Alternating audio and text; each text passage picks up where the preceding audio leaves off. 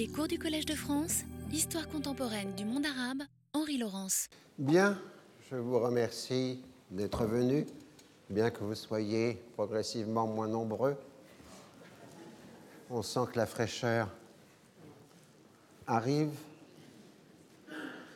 Alors, je vous ai laissé en plein suspense comme d'habitude, puisque, comme c'est une histoire qui, semble-t-il, n'a pas de fin, on sera toujours euh, dans l'angoisse des événements à venir.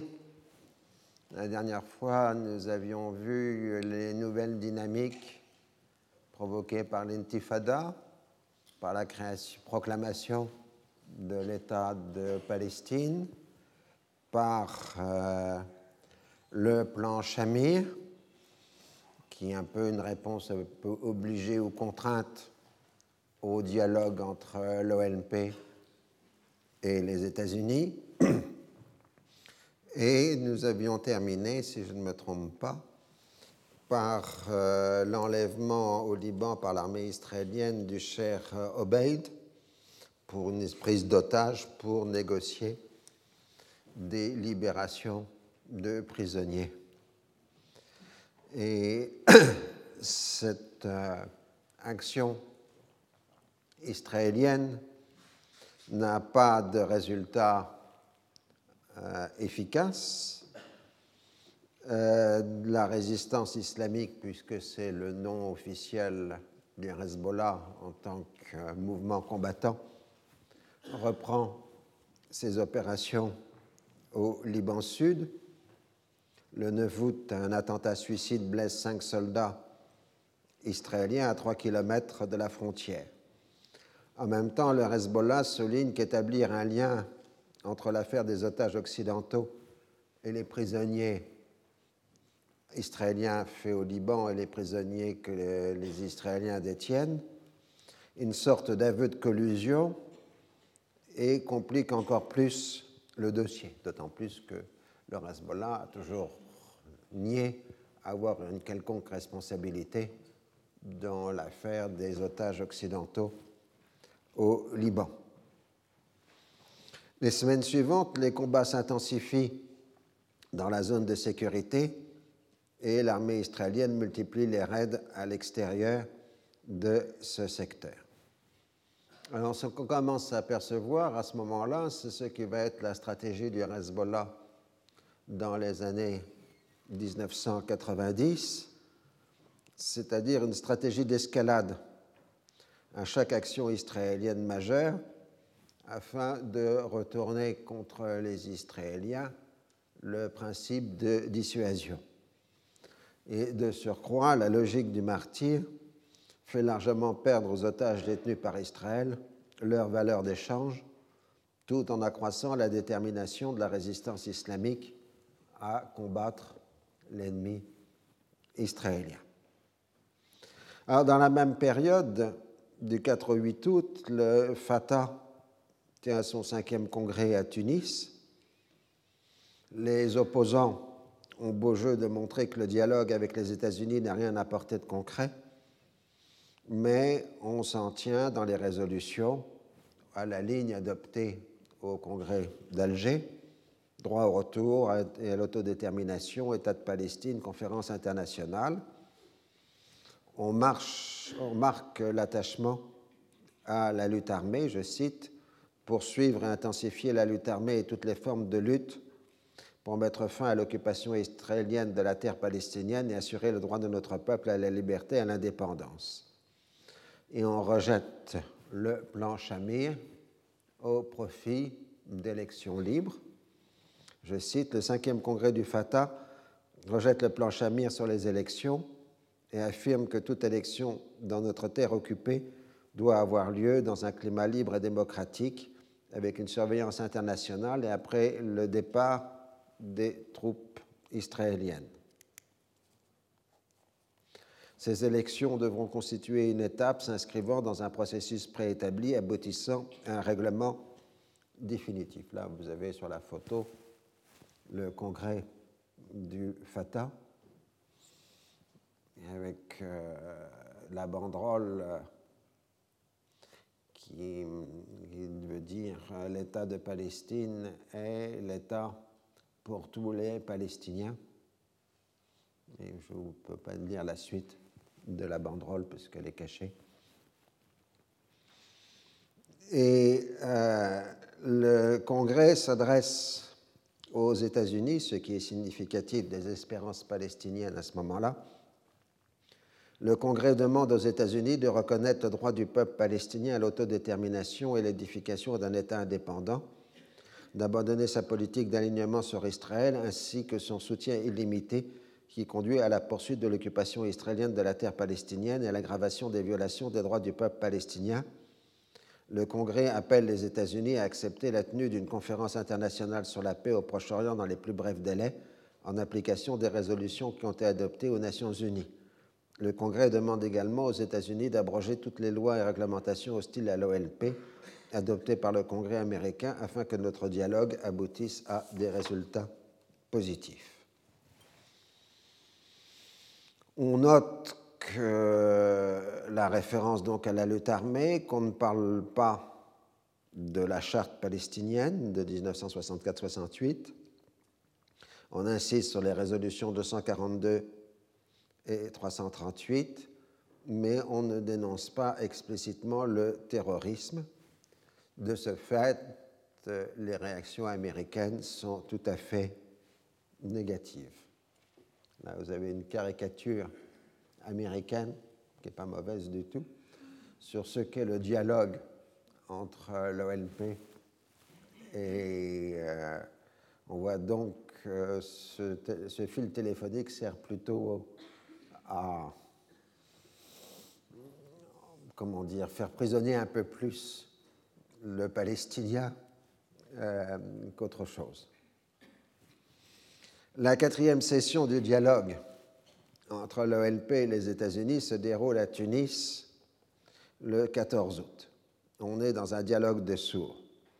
Les Américains demandent un acquiescement palestinien au plan Chamir, ce qui apparaît comme un ultimatum pour la partie palestinienne. Cette dernière demande aux Américains où sont les améliorations du plan promises par les États-Unis et à définir la résolution de la résolution 242 de ce que signifie vraiment des territoires contre la paix et les droits politiques.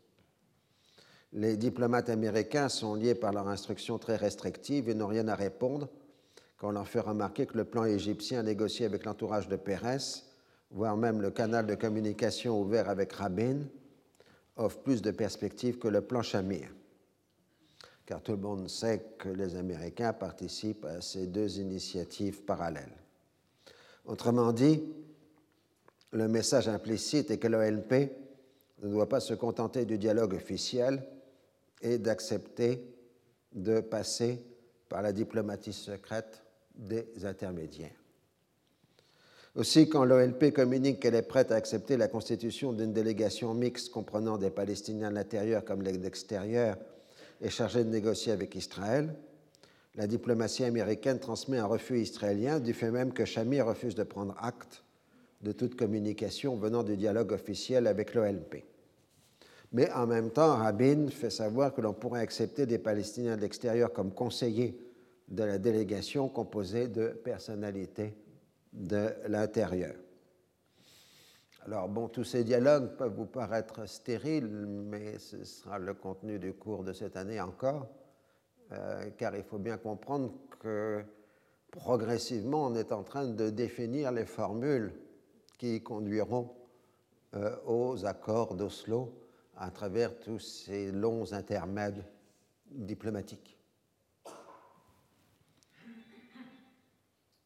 Au début de septembre, après un été sanglant où on a eu près d'un mort par jour dans les territoires et où la chasse aux collaborateurs s'est intensifiée, l'OLP est contrainte de se rabattre vers l'initiative égyptienne qui est le soutien officieux des Américains.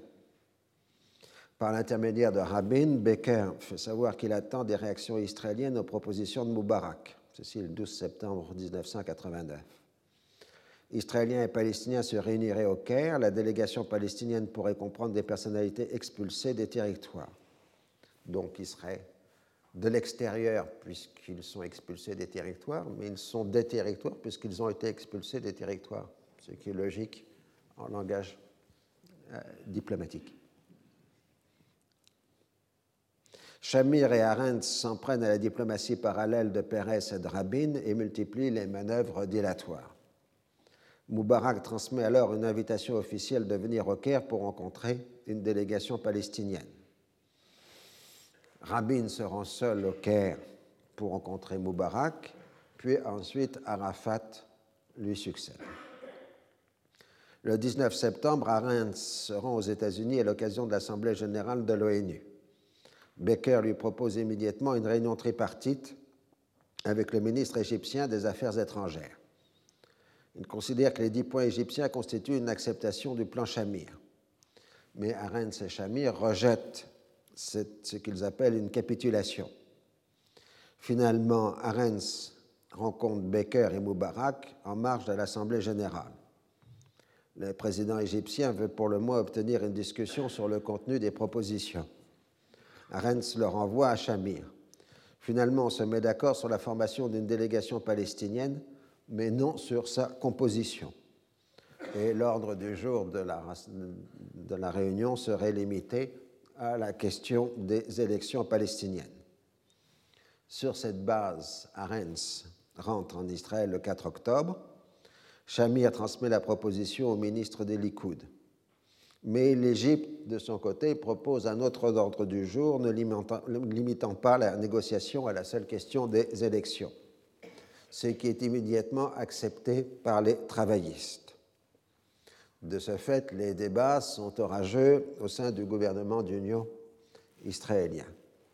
Le 6 octobre, le cabinet restreint israélien se divise par 6 contre 6 sur l'acceptation des propositions égyptiennes. Je rappelle que dans le système politique israélien, pour les décisions majeures, on vote au gouvernement. Hein, donc on ne vote pas simplement à l'Assemblée, à la Knesset, mais on vote à l'intérieur du gouvernement.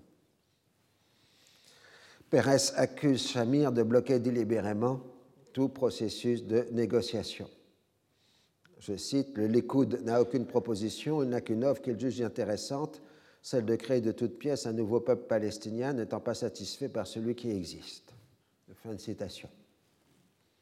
D'urgence Baker présente cinq points définis comme la synthèse des discussions de New York. Donc je vais vous lire les cinq points de Baker. 1.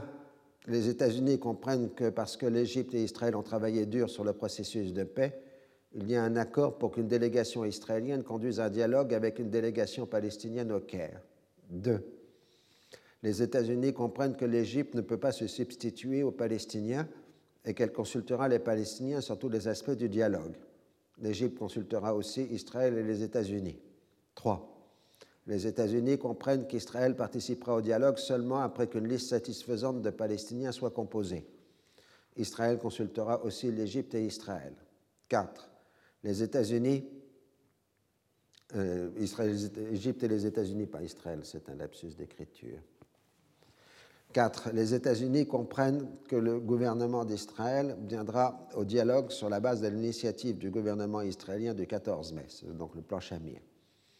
Les États-Unis comprennent de plus que les Palestiniens viendront au dialogue pour discuter des élections et des négociations en accord avec l'initiative d'Israël. Les États-Unis comprennent cependant que les Palestiniens seront libres de soulever des questions qui, selon eux, concernent la façon de faire réussir les élections. 5. Afin de faciliter le processus, les États-Unis proposent que les ministres des Affaires étrangères d'Israël, d'Égypte et des États-Unis se réunissent à Washington dans les deux semaines. Donc ça, c'est ce qu'on appelle le plan Baker. Hein, donc le secrétaire d'État américain qui s'était juré de un de ne jamais faire de navette et deux de ne jamais proposer de plan, a déjà cédé sur la première chose, il commence à proposer un plan. il suit donc la même logique que tous ses prédécesseurs et éventuellement de ses successeurs qui euh, seront toujours conduits à aller beaucoup plus loin dans le dossier qu'ils ne voulaient au départ. Pour Baker, son plan est raisonnable donnant virtuellement à Israël un droit de veto sur la composition de la délégation palestinienne et aux Palestiniens celui d'évoquer le statut permanent des territoires ce qui implique inévitablement une forme de retrait israélien. L'attitude de l'OLP est prudente. Lors de la tenue du Conseil central à Bagdad le 15 octobre 1989, elle appelle à résister fermement à la politique américaine sans mentionner les dix points de Moubarak et les cinq de Baker. On réaffirme le droit des Palestiniens à choisir librement leurs représentants et le dialogue israélo-palestinien doit être le prélude à des négociations pour un règlement global dans le cadre d'une conférence internationale.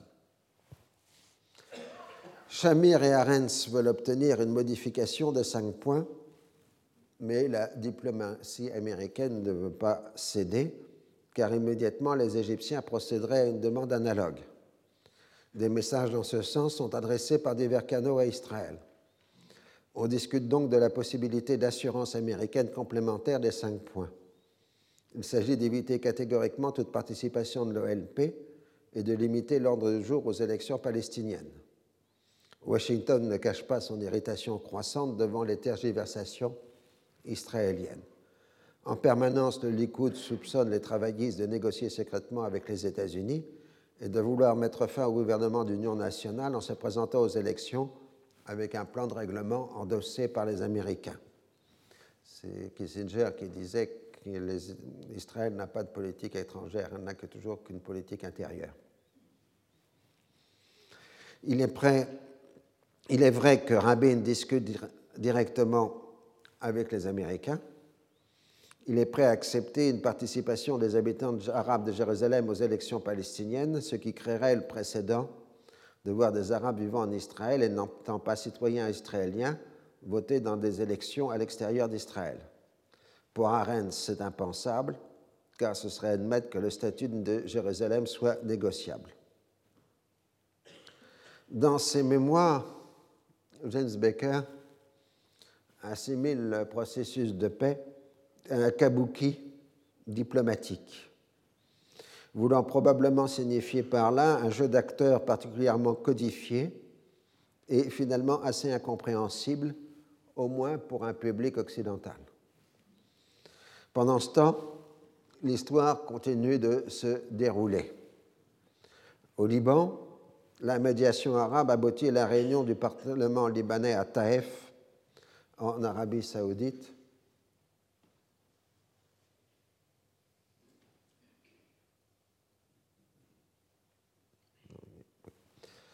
en Arabie saoudite, afin de voter une réforme constitutionnelle qui mettrait fin à la guerre civile.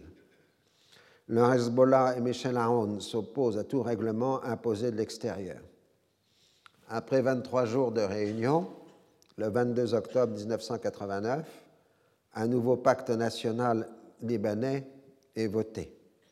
Il aménage le confessionnalisme en modifiant la répartition des fonctions entre les communautés. Le document prévoit le rétablissement de l'autorité de l'État sur l'ensemble des territoires libanais en appliquant la résolution 425 qui abolit totalement l'occupation israélienne et il prône aussi le rétablissement de la Convention d'armistice du 22 mars 1949. Ça a toujours été la revendication libanaise que la Convention d'armistice était toujours valide, alors qu'Israël l'avait dénoncée en 1967. Ce qui implique, je cite, l'adoption de toutes les mesures nécessaires pour libérer le territoire libanais de l'occupation israélienne et pour étendre l'autorité de l'État sur l'ensemble du territoire en déployant l'armée libanaise dans la région frontalière, reconnue internationalement, et en renforçant la présence de la FINUL au Liban Sud, afin de pouvoir assurer le retrait israélien et d'établir la sécurité et la stabilité de la région frontalière. Michel Aoun rejette immédiatement cette capitulation qui comprend le maintien de relations privilégiées entre le Liban et la Syrie. Le Hezbollah exprime son rejet de la perpétuation du confessionnalisme. Le PSP, le Parti socialiste progressiste de Walid Jumblat, s'en tient à la défense de la laïcité, mais ne s'oppose pas à l'accord. En dépit de ces oppositions, les députés libanais élisent le 5 novembre 1989 un député du Nord-Liban René Moawad à la présidence de la République. Mais Aoun refuse de reconnaître son autorité. Il contrôle le palais présidentiel et l'essentiel de l'armée libanaise et organise un puissant mouvement populaire de soutien à sa cause. En aimant Awad charge Salim El-Ross de former un nouveau gouvernement, mais il est victime d'un attentat le 22 novembre qui fait 24 morts. Immédiatement, les parlementaires désignent pour lui succéder Elias Haoui, qui réussit à former un gouvernement d'union nationale qui isole politiquement Michel Aoun. La population du réduit chrétien se mobilise en sa faveur par d'impressionnantes manifestations de masse.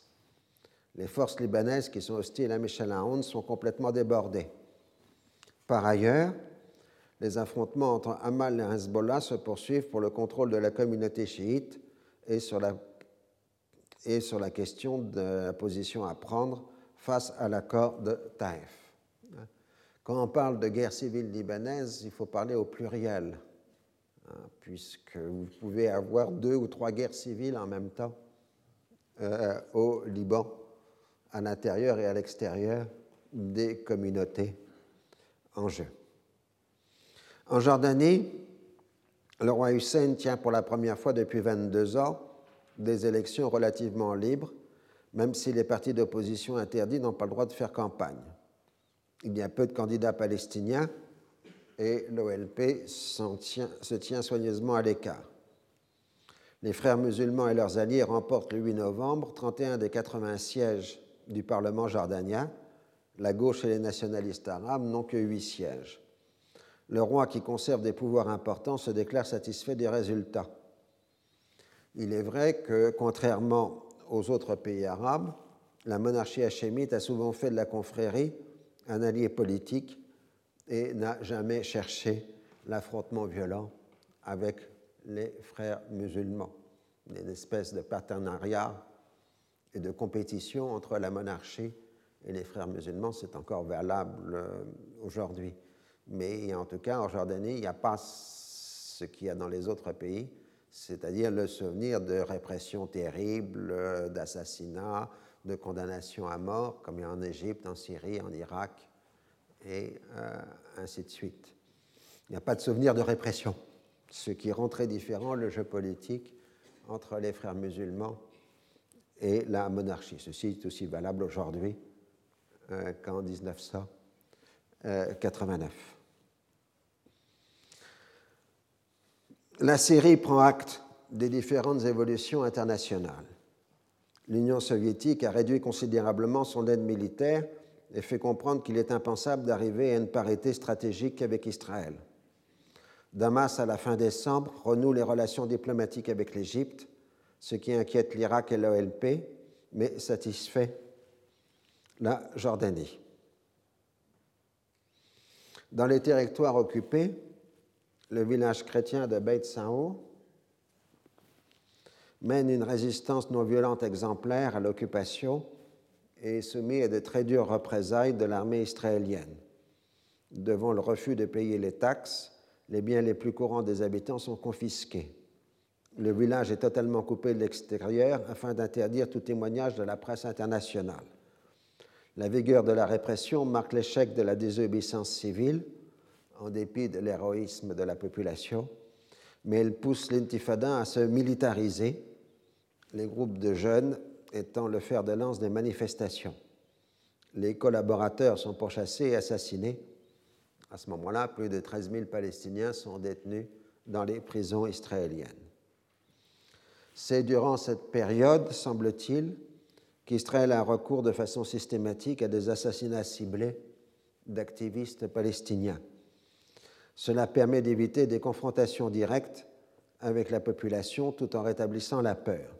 Des véritables escadrons de la mort, composés de militaires israéliens déguisés en arabes, s'infiltrent dans la population palestinienne pour effectuer ces exécutions. Leur existence ne sera reconnue officieusement qu'en 1991 à la suite d'un reportage de la télévision israélienne.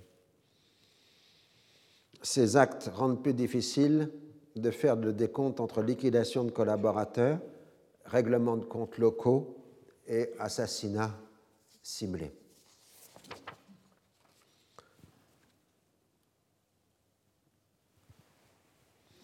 En Allemagne de l'Est, les manifestations se succèdent pour mettre fin au régime communiste, tandis que les régimes politiques des démocraties populaires se libéralisent de plus en plus. Au début du mois de novembre, le mouvement devient irrésistible. Dans la nuit du 8 au 9 novembre, c'est la chute du mur de Berlin. La commotion mondiale est considérable et met pour un temps les affaires du Moyen-Orient au second plan. Il va falloir gérer le plus délicatement possible la fin des démocraties populaires et la réunification allemande, autrement dit, régler définitivement l'héritage de la Seconde Guerre mondiale et de la guerre froide. D'ailleurs, au sommet de Malte, les 2 et 3 décembre 1989, Bush et Gorbatchev proclament que la guerre froide est terminée.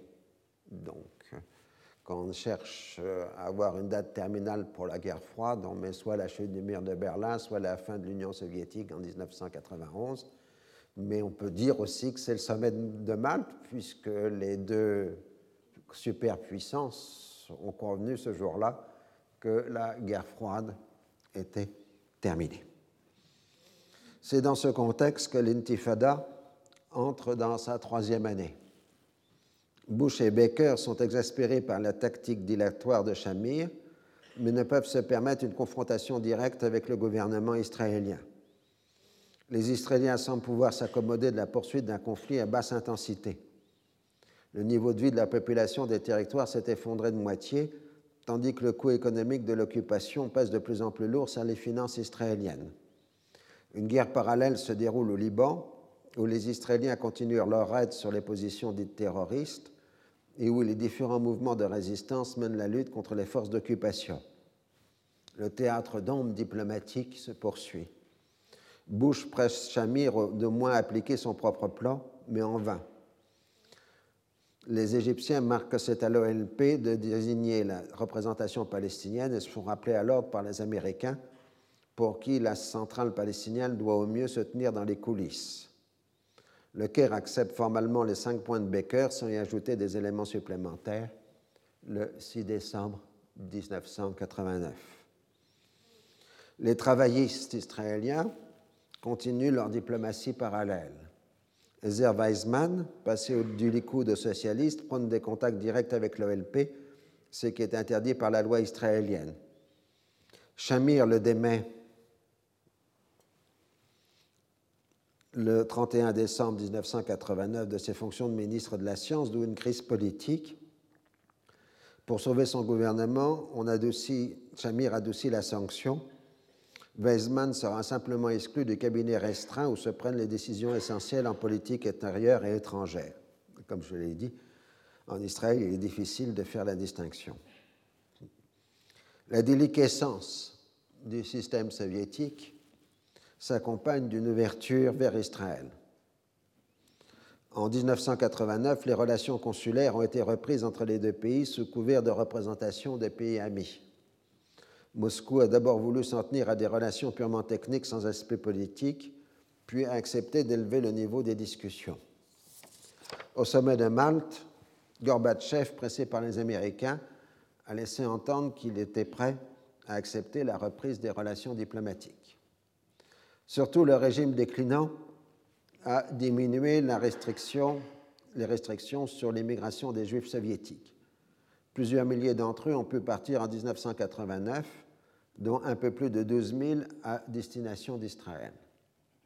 Après la chute du mur de Berlin et avec la dépendance accrue de l'économie soviétique en plein effondrement envers les aides occidentales, il devient clair que l'on doit s'attendre à un mouvement d'immigration de masse à partir de 1990 alors que les États-Unis limitent l'entrée sur leur territoire aux, Juifs soviétiques, puisque ils étaient acceptés en tant que réfugiés politiques. Mais maintenant que l'Union soviétique se libéralise, on n'admet plus que ce sont des réfugiés politiques. donc on ne peut plus facilement demander l'asile politique. La seule limite est la capacité d'absorption de l'économie israélienne, et Shamir a essayé d'obtenir une contribution accrue de la communauté juive américaine pour faire face aux défis. La pensée profonde de Shamir est exprimée le 14 janvier 1990 devant les militants du Likoud. La nouvelle Alia, vague d'immigration, va tout résoudre comme tous les miracles qui ont toujours sauvé le peuple juif. Cette grande immigration nécessite un grand Israël. Je cite, Nous avons besoin d'espace pour héberger tous ces gens. Dans cinq ans, nous ne pourrons même plus reconnaître le pays. Tout aura changé, les gens, la manière dont ils vivent, et tout sera plus grand et plus fort. Autour de nous, les Arabes sont en plein désarroi, en état de panique. Ils sont submergés par un sentiment de défaite parce qu'ils voient que l'intifada ne sert à rien, ne peuvent arrêter le flot naturel du peuple juif vers sa patrie, et après tout, c'est bien ce autour de quoi tourne le conflit. Fin de citation. Cette déclaration provoque la colère, exprimée seulement en privé, de Becker. C'est à ce moment-là que Rabin, de visite aux États-Unis, présente une proposition de compromis. La délégation palestinienne pourra comprendre des habitants de Jérusalem à condition qu'ils soient originaires de Cisjordanie et des Palestiniens de diaspora dont les noms figurent sur les registres civils de Cisjordanie et qui ne font partie d'aucune organisation de l'OLP. Becker téléphone immédiatement à Shamir pour savoir s'il a entendu parler de cette proposition et s'il ne s'oppose pas à ce qu'on la transmette aux Égyptiens. Le chef de gouvernement israélien s'exprime positivement dans ce sens. Les Égyptiens sont alors informés et acceptent le compromis de Rabin. Une fois l'accord du Caire obtenu, ce qui veut dire l'aval de l'ONP, Baker revient vers Shamir qui recommence à tergiverser. Il faut d'abord en parler à Arens. Le secrétaire d'État s'exécute. Le ministre israélien des Affaires étrangères ne cache pas son amertume d'avoir été doublé par Rabin. Il en renvoie sa réponse à la, convocation d'une réunion trilatérale égypto-américano-israélienne à la fin février, après la tenue du comité central du Likoud, puis de la réunion du gouvernement israélien. Bien entendu, la presse israélienne, durant tout le mois de janvier, a donné les détails de tous ces entretiens que Shamir et Arens découvrent seulement à la fin du mois. La particularité israélienne, c'est que pratiquement tout le contenu des, discussions politiques est rendu public par la presse. Alors, euh, c'est un peu la schizophrénie israélienne, c'est que les ministres ne sont pas au courant de ce qui est dit dans la presse. mais je discutais avec des anciens ambassadeurs de France en Israël et disaient que Israël était un pays merveilleux puisqu'on savait tout dans les trois jours. Ce qui, pour rédiger la télégramme diplomatique, était tout à fait pratique pour les diplomates de carrière. Il suffisait d'ouvrir les journaux. Au Liban, alors que les médiations se sont multipliées pour éviter un affrontement entre les deux gouvernements, Aoun lance au début de février 1990 l'attaque contre les forces libanaises qu'il croit pouvoir éliminer rapidement. C'est une guerre civile à l'intérieur de la guerre civile et un véritable suicide politique pour le camp chrétien où les combats sont d'une rare violence et les pertes humaines et matérielles considérables. Le 4 février, en Égypte, sur la route entre Ismaïlia et le Caire, un autocar de touristes est victime d'un attentat. Le bilan est lourd. Huit touristes israéliens sont tués et 19 autres blessés. L'opération est revendiquée par un mouvement islamiste, par le FPLP-CG d'Ahmad Jibril et par des mouvements inconnus. L'OLP dénonce la perte des vies humaines innocentes qui ne sert qu'aux ennemis d'une paix, alors que le Hamas célèbre le fait d'armes la fraction dure de Likoud exploite la situation, multiplie les attaques anti-égyptiennes et appelle à la fin du dialogue tripartite égypto-américano-israélien. L'inquiétude commence à se répandre dans le monde arabe face à la vague d'immigration des juifs soviétiques. Le roi Hussein appelle à une position arabe unifiée pour faire face à ce danger qui fait boule de neige. Le gouvernement Shamir dément l'intention de vouloir installer les nouveaux arrivants dans les territoires.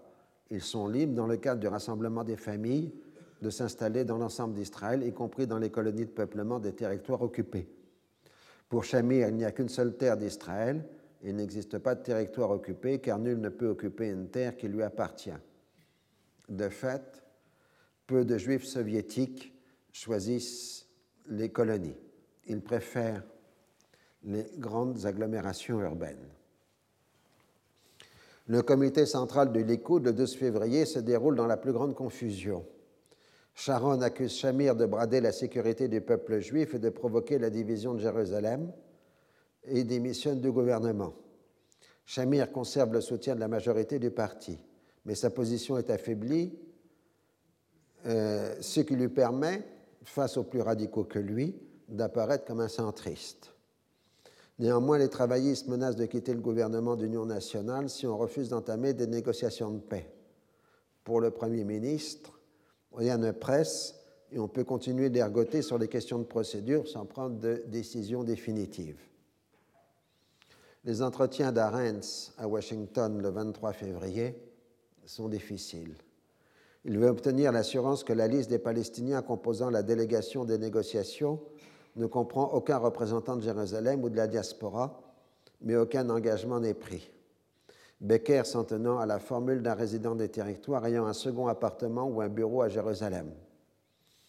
Le 1er mars, Becker déclare à la Commission des finances de la Chambre des représentants que les États-Unis n'accorderont pas un prêt de 400 millions de dollars à Israël pour la réinsertion des Juifs soviétiques tant qu'Israël ne mettrait pas un terme à la création de nouvelles colonies et ne préviendrait pas toute installation de nouveaux immigrants dans les territoires occupés. Le 3 mars, Bush confirme que Jérusalem-Est fait partie de ces territoires. Benjamin Netanyahu, vice-ministre des Affaires étrangères, accuse les États-Unis de mener une politique fondée sur la distorsion et le mensonge. Furieux, Becker lui interdit tout contact avec le département d'État, mesure ensuite limitée à sa propre personne. Shamir tente d'obtenir une position unifiée des ministres du Likoud, mais les réticences sont fortes sur le principe même des négociations. Le 6 mars, on s'accorde quand même sur une forme d'ultimatum adressé aux travaillistes.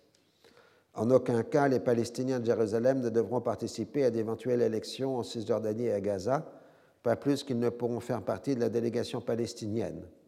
Dans une éventuelle rencontre, la délégation israélienne quittera immédiatement la salle de négociation si ses interlocuteurs se présentent ou se comportent comme des représentants de l'OLP. Pérez y voit un affront et Rabin une injure personnelle. Après tout, c'est sur son commandement que l'armée israélienne a conquis Jérusalem-Est.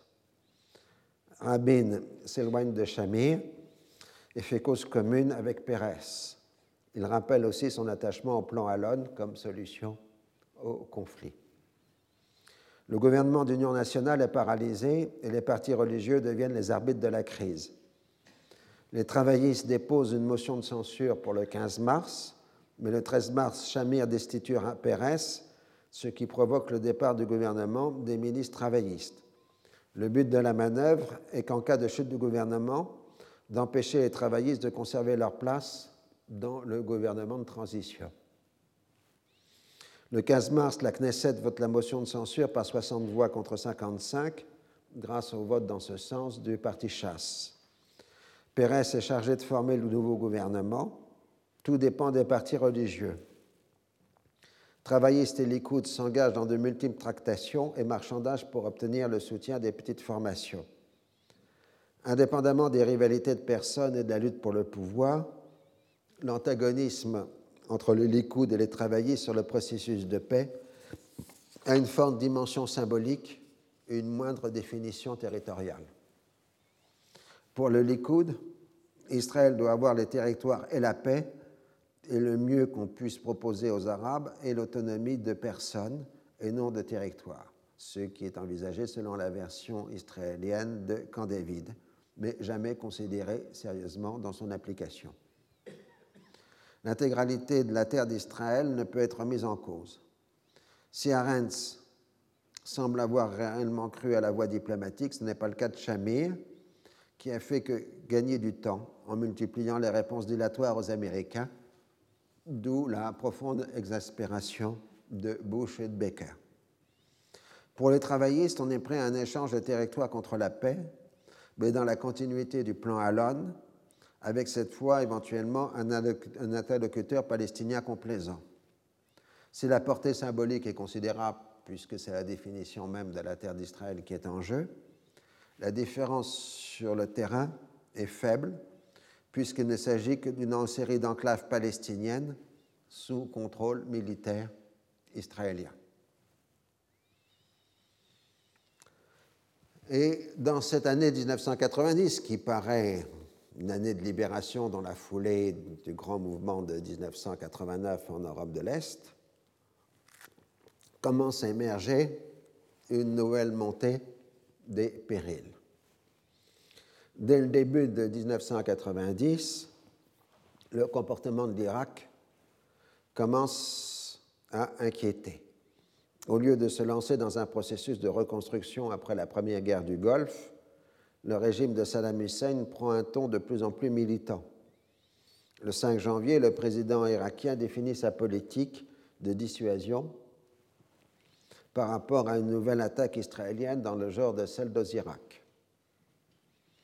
Je cite, Nous riposterons avec tous nos moyens et réagirons fermement à toute tentative de la part de l'entité sioniste de bombarder les installations scientifiques ou militaires irakiennes en vertu de notre droit de légitime défense. Au cas où Israël lancerait une telle agression, les États-Unis ne pourront pas nier d'avoir encouragé Israël à mener ce genre d'opération. Fin de citation. Il fait allusion au nucléaire israélien. Je cite que les pays soucieux d'instaurer la sécurité et la stabilité dans le monde luttent contre la prolifération des armes et qui luttent contre la prolifération des armes destructives œuvrent sincèrement pour mettre, y mettre fin dans cette région du monde. En mars, la coordination croissante entre les armées jordaniennes et irakiennes inquiète le gouvernement israélien qui retrouve le discours des années 1950 sommant la Jordanie de ne pas autoriser le stationnement de troupes irakiennes sur son sol. Un journaliste britannique d'origine irakienne, Farhad Bazoft, qui enquêtait sur une explosion dans une usine d'armement irakienne, est condamné à mort et exécuté le 15 mars 1990 en dépit des appels à la clémence venus des pays occidentaux. Il aurait avoué avoir travaillé pour les services de renseignement britanniques et israéliens. À la fin mars, cinq personnes sont arrêtées à Londres pour avoir tenté de se procurer des pièces essentielles à la constitution d'un détonateur nucléaire pour le compte de l'Irak.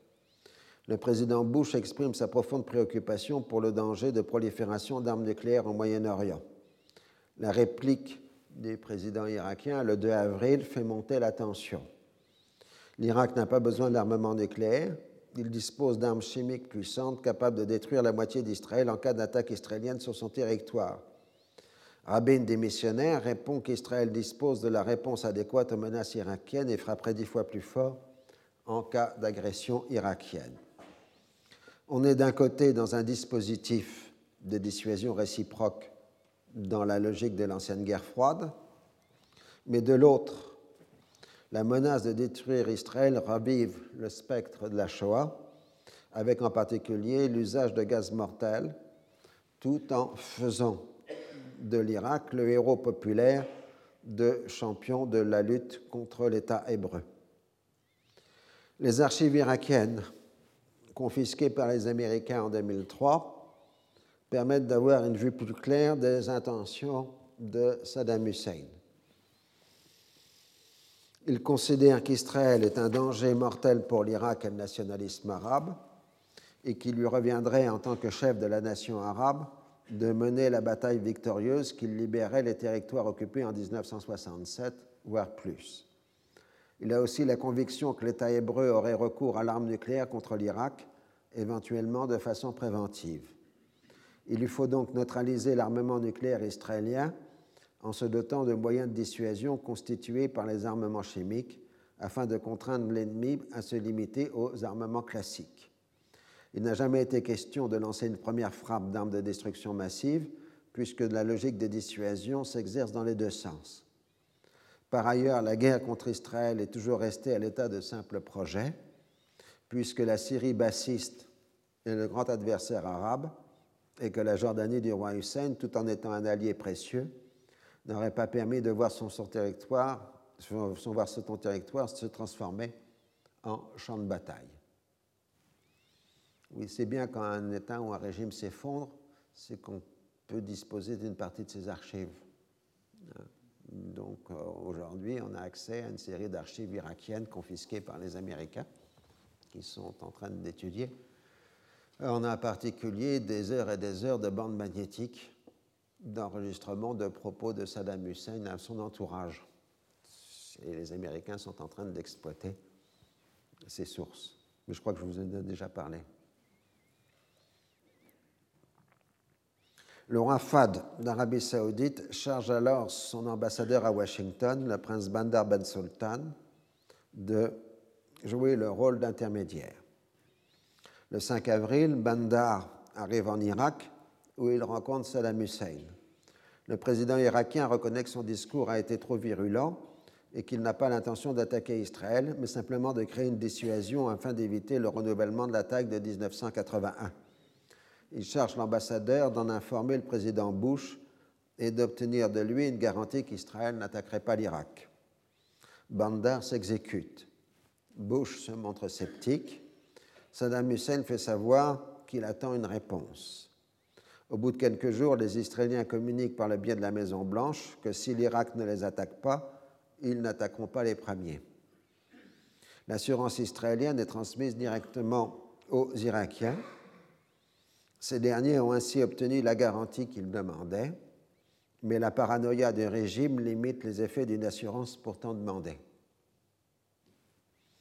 Saddam Hussein axe sa propagande sur le droit des Arabes de disposer librement de leur armement afin d'assurer leur sécurité et de préserver leurs intérêts légitimes, et sur la menace pour l'ensemble de la région que constitue l'immigration massive des Juifs soviétiques. La puissance militaire de l'Irak, en dépit de son considérable endettement dû à la guerre, lui permet de se poser en protecteur des intérêts arabes, remplaçant une Union soviétique qui paraît entrer en décomposition. L'Irak étend sa dissuasion au-delà de son territoire et annonce qu'il ripostera à toute agression contre un pays arabe. Saddam Hussein cesse d'être un rempart de l'Occident contre l'expansion du chiisme révolutionnaire pour devenir un élément de déstabilisation régionale dans les temps heureux de l'après-guerre froide. Les réactions occidentales de plus en plus hostiles alimentent la paranoïa habituelle de son régime face aux complots étrangers et le poussent dans une radicalisation croissante qui entretient le processus. La menace irakienne crée un semblant d'unité nationale en Israël. Pérez croit pouvoir disposer d'une majorité de 61 voix sur 120 à la Knesset, il a le soutien officieux de l'administration Bush. Le 11 avril, la défection inattendue de deux députés religieux met fin à ses espoirs, bien qu'il ait encore deux semaines pour former un gouvernement. Le 26 avril, Pérez doit céder la place à Shamir comme formateur du nouveau gouvernement. Durant la période d'intérim, ce dernier, débarrassé de la tutelle des travaillistes, a multiplié les annonces de création de nouvelles colonies en Cisjordanie et à Jérusalem. Il est mieux placé pour s'attirer les faveurs des religieux qui donnent un sens plus ou moins messianique à la colonisation. Dans la ville sainte, la politique de grignotage par des intermédiaires des biens arabes, accompagnée de diverses malversations, provoque une crise avec les églises chrétiennes qui ferment le 27 avril, en pleine période de pèlerinage de Pâques, les lieux saints chrétiens en signe de protestation contre les agissements d'extrémistes juifs soutenus par le gouvernement israélien. Par solidarité, les dignitaires religieux musulmans ferment à leur tour l'accès aux grandes mosquées de Jérusalem. Shamir marque le sens profond de sa politique en enterrant définitivement le plan Baker le 28 avril. Les Israéliens n'ont pas plus besoin d'une rencontre prochaine avec des Palestiniens qu'ils ne voient d'utilité de se rendre au Caire. Il démontre ainsi qu'il ne croit pas au plan qui porte son nom, ni à l'autonomie promise à Camp David. Pérez fait justement de l'acceptation du plan Becker la condition pour la création d'un nouveau gouvernement d'union nationale paritaire. Par hostilité à son rival travailliste, Rabin lui est prêt à accepter un tel gouvernement afin de ne pas laisser le vrai pouvoir aux minorités extrémistes dont la participation est indispensable pour former un gouvernement de l'un des deux grands partis. Il fait ainsi allusion au parti Moledet, qui détient deux sièges à la Knesset et dont le chef, le général Rehavam Zevi, fait campagne sur le thème du transfert, expulsion des Arabes de territoire, et promet de mettre fin à l'intifada en matraquant à la tête des manifestants, puisque la force est le seul langage que comprennent les Arabes. La crise gouvernementale, avec ses multiples marchandages et tractations, est très impopulaire. D'importantes manifestations de masse appellent à une réforme électorale qui corrigerait les défauts de la représentation proportionnelle. Arafat a beau engranger quelques succès diplomatiques, comme une rencontre avec l'ancien président Carter ou avec le pape Jean-Paul II, sa politique est dans l'impasse. Il ne lui reste plus qu'à appeler à la réunion d'un sommet arabe pour faire face au danger de l'immigration des juifs soviétiques. Il est dans une totale convergence d'intérêts avec Saddam Hussein qui propose Bagdad comme lieu du sommet. La Syrie, qui opère un rapprochement politique avec l'Égypte, tente de s'y opposer. Malgré l'obstruction de Damas, le sommet est convoqué à Bagdad le 28 mai, pour le 28 mai. Le 20 mai, un Israélien en uniforme de l'armée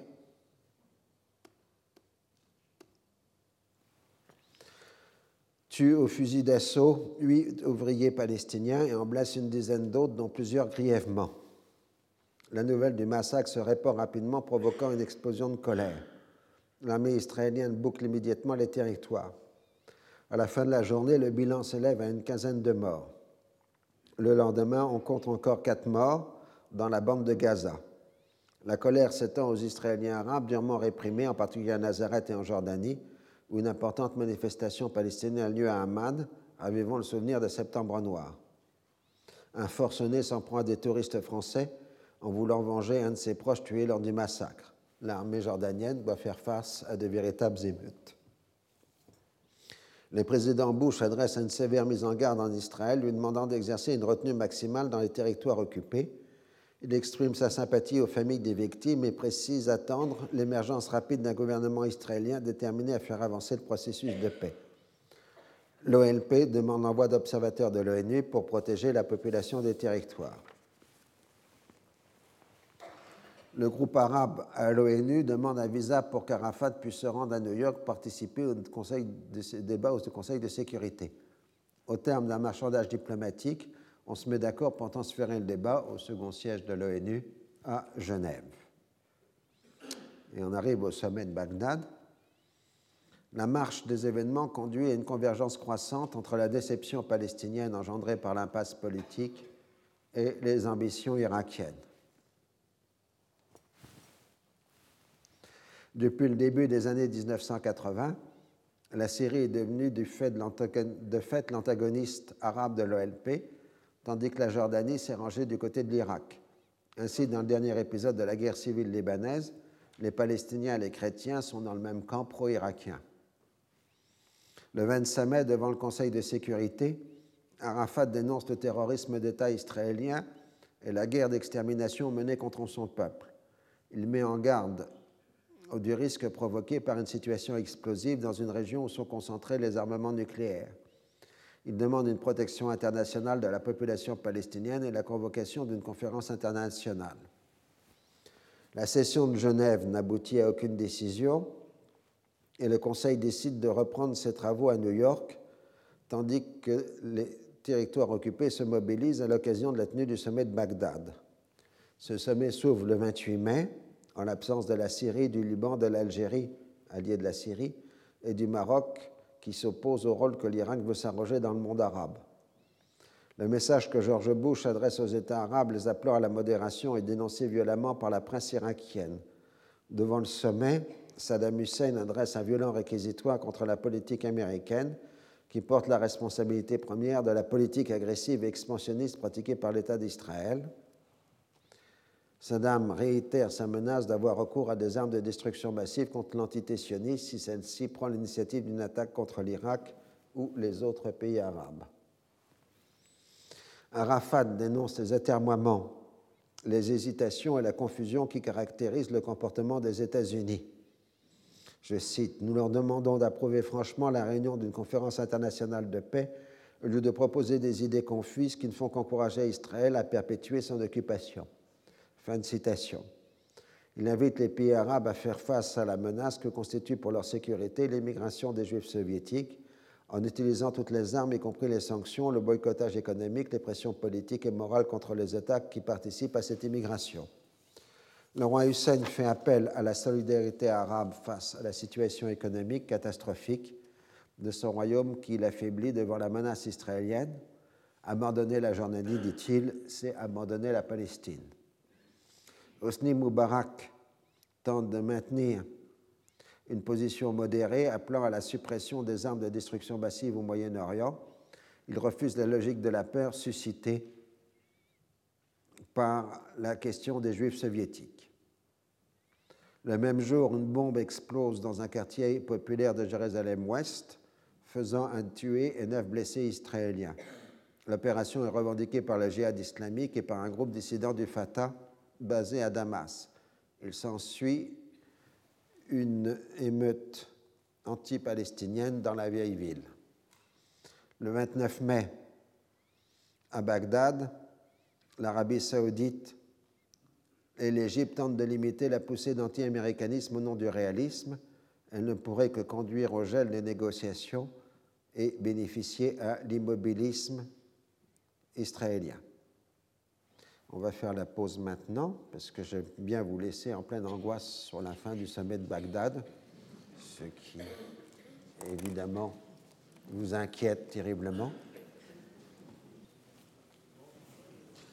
Donc je vous avais laissé en sommet de Bagdad, date importante, bien évidemment, et où exactement Saddam Hussein joue la carte de l'anti-américanisme et du soutien de l'Irak à la cause palestinienne. En même temps que le sommet, le 30 mai 1990, l'armée israélienne intercepte une opération de commando palestinien sur des plages à proximité de Tel Aviv. Quatre militants sont tués et douze sont faits prisonniers. L'opération est revendiquée, enfin a été montée plus exactement, par Abu El Abbas, celui qui avait fait déjà l'affaire de l'Aquilée Lauro, à partir de la Libye. Selon toute probabilité, l'opération été commanditée de Bagdad afin de compromettre les relations entre l'OLP et les États-Unis. Le sommet arabe termine ses travaux par une série de condamnations de la politique américaine et israélienne, mais sans décider de mesures concrètes. Le 31 mai, les États-Unis adressent une mise en demeure à l'OLP de dénoncer l'opération et d'exclure le FLP de ses rangs. En même temps, ils opposent leur veto à New York sur une résolution du Conseil de sécurité préconisant l'envoi d'une commission d'enquête dans les territoires occupés. En protestation, le lendemain, les représentants politiques palestiniens des territoires mettent fin à tout contact avec les diplomates et représentants américains pour Faisal el-Husseini, en grève de la faim depuis le 20 mai, les Palestiniens demandaient seulement à la communauté internationale de les protéger.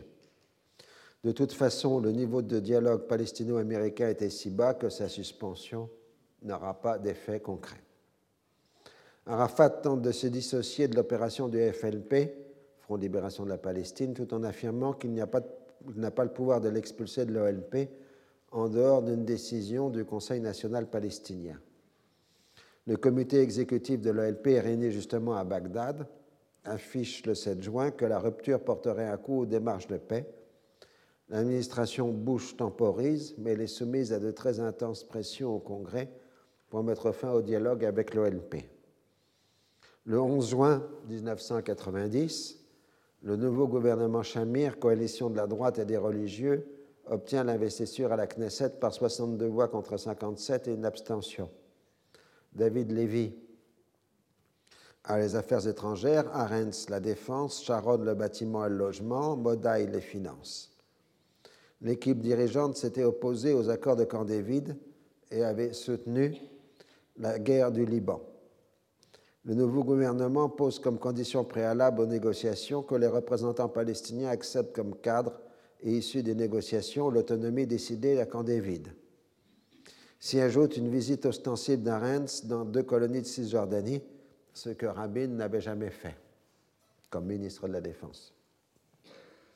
Exaspéré le 13 juin, Baker, parlant devant la Commission des Affaires étrangères de la Chambre des représentants, doute, demande de la bonne foi de la part des intéressés. Notre numéro est le 1-202-456-1414. Quand vous serez sérieux à propos de la paix, appelez-nous. Il s'agit du standard de la Maison-Blanche. Dans ses mémoires, Becker prétend qu'il ne connaissait pas par cœur le, le numéro du standard du département d'État, puisque comme il avait l'habitude d'appeler la Maison-Blanche, puisqu'il était au département d'État, il ne connaissait pas le numéro du département d'État. Mais plus subtilement, il rappelle aussi que c'est le président des États-Unis qui définit la politique étrangère, d'où le fait que le numéro soit le standard de la Maison-Blanche. D'ailleurs, le même jour, Bush adresse à Shamir une lettre marquant qu'en l'absence de compromis sur la composition de la représentation palestinienne, il sera impossible de lancer une initiative diplomatique crédible. Shamir envoie des messages affirmant qu'il est sérieux, tout en ne bougeant pas sur la question de la représentation palestinienne.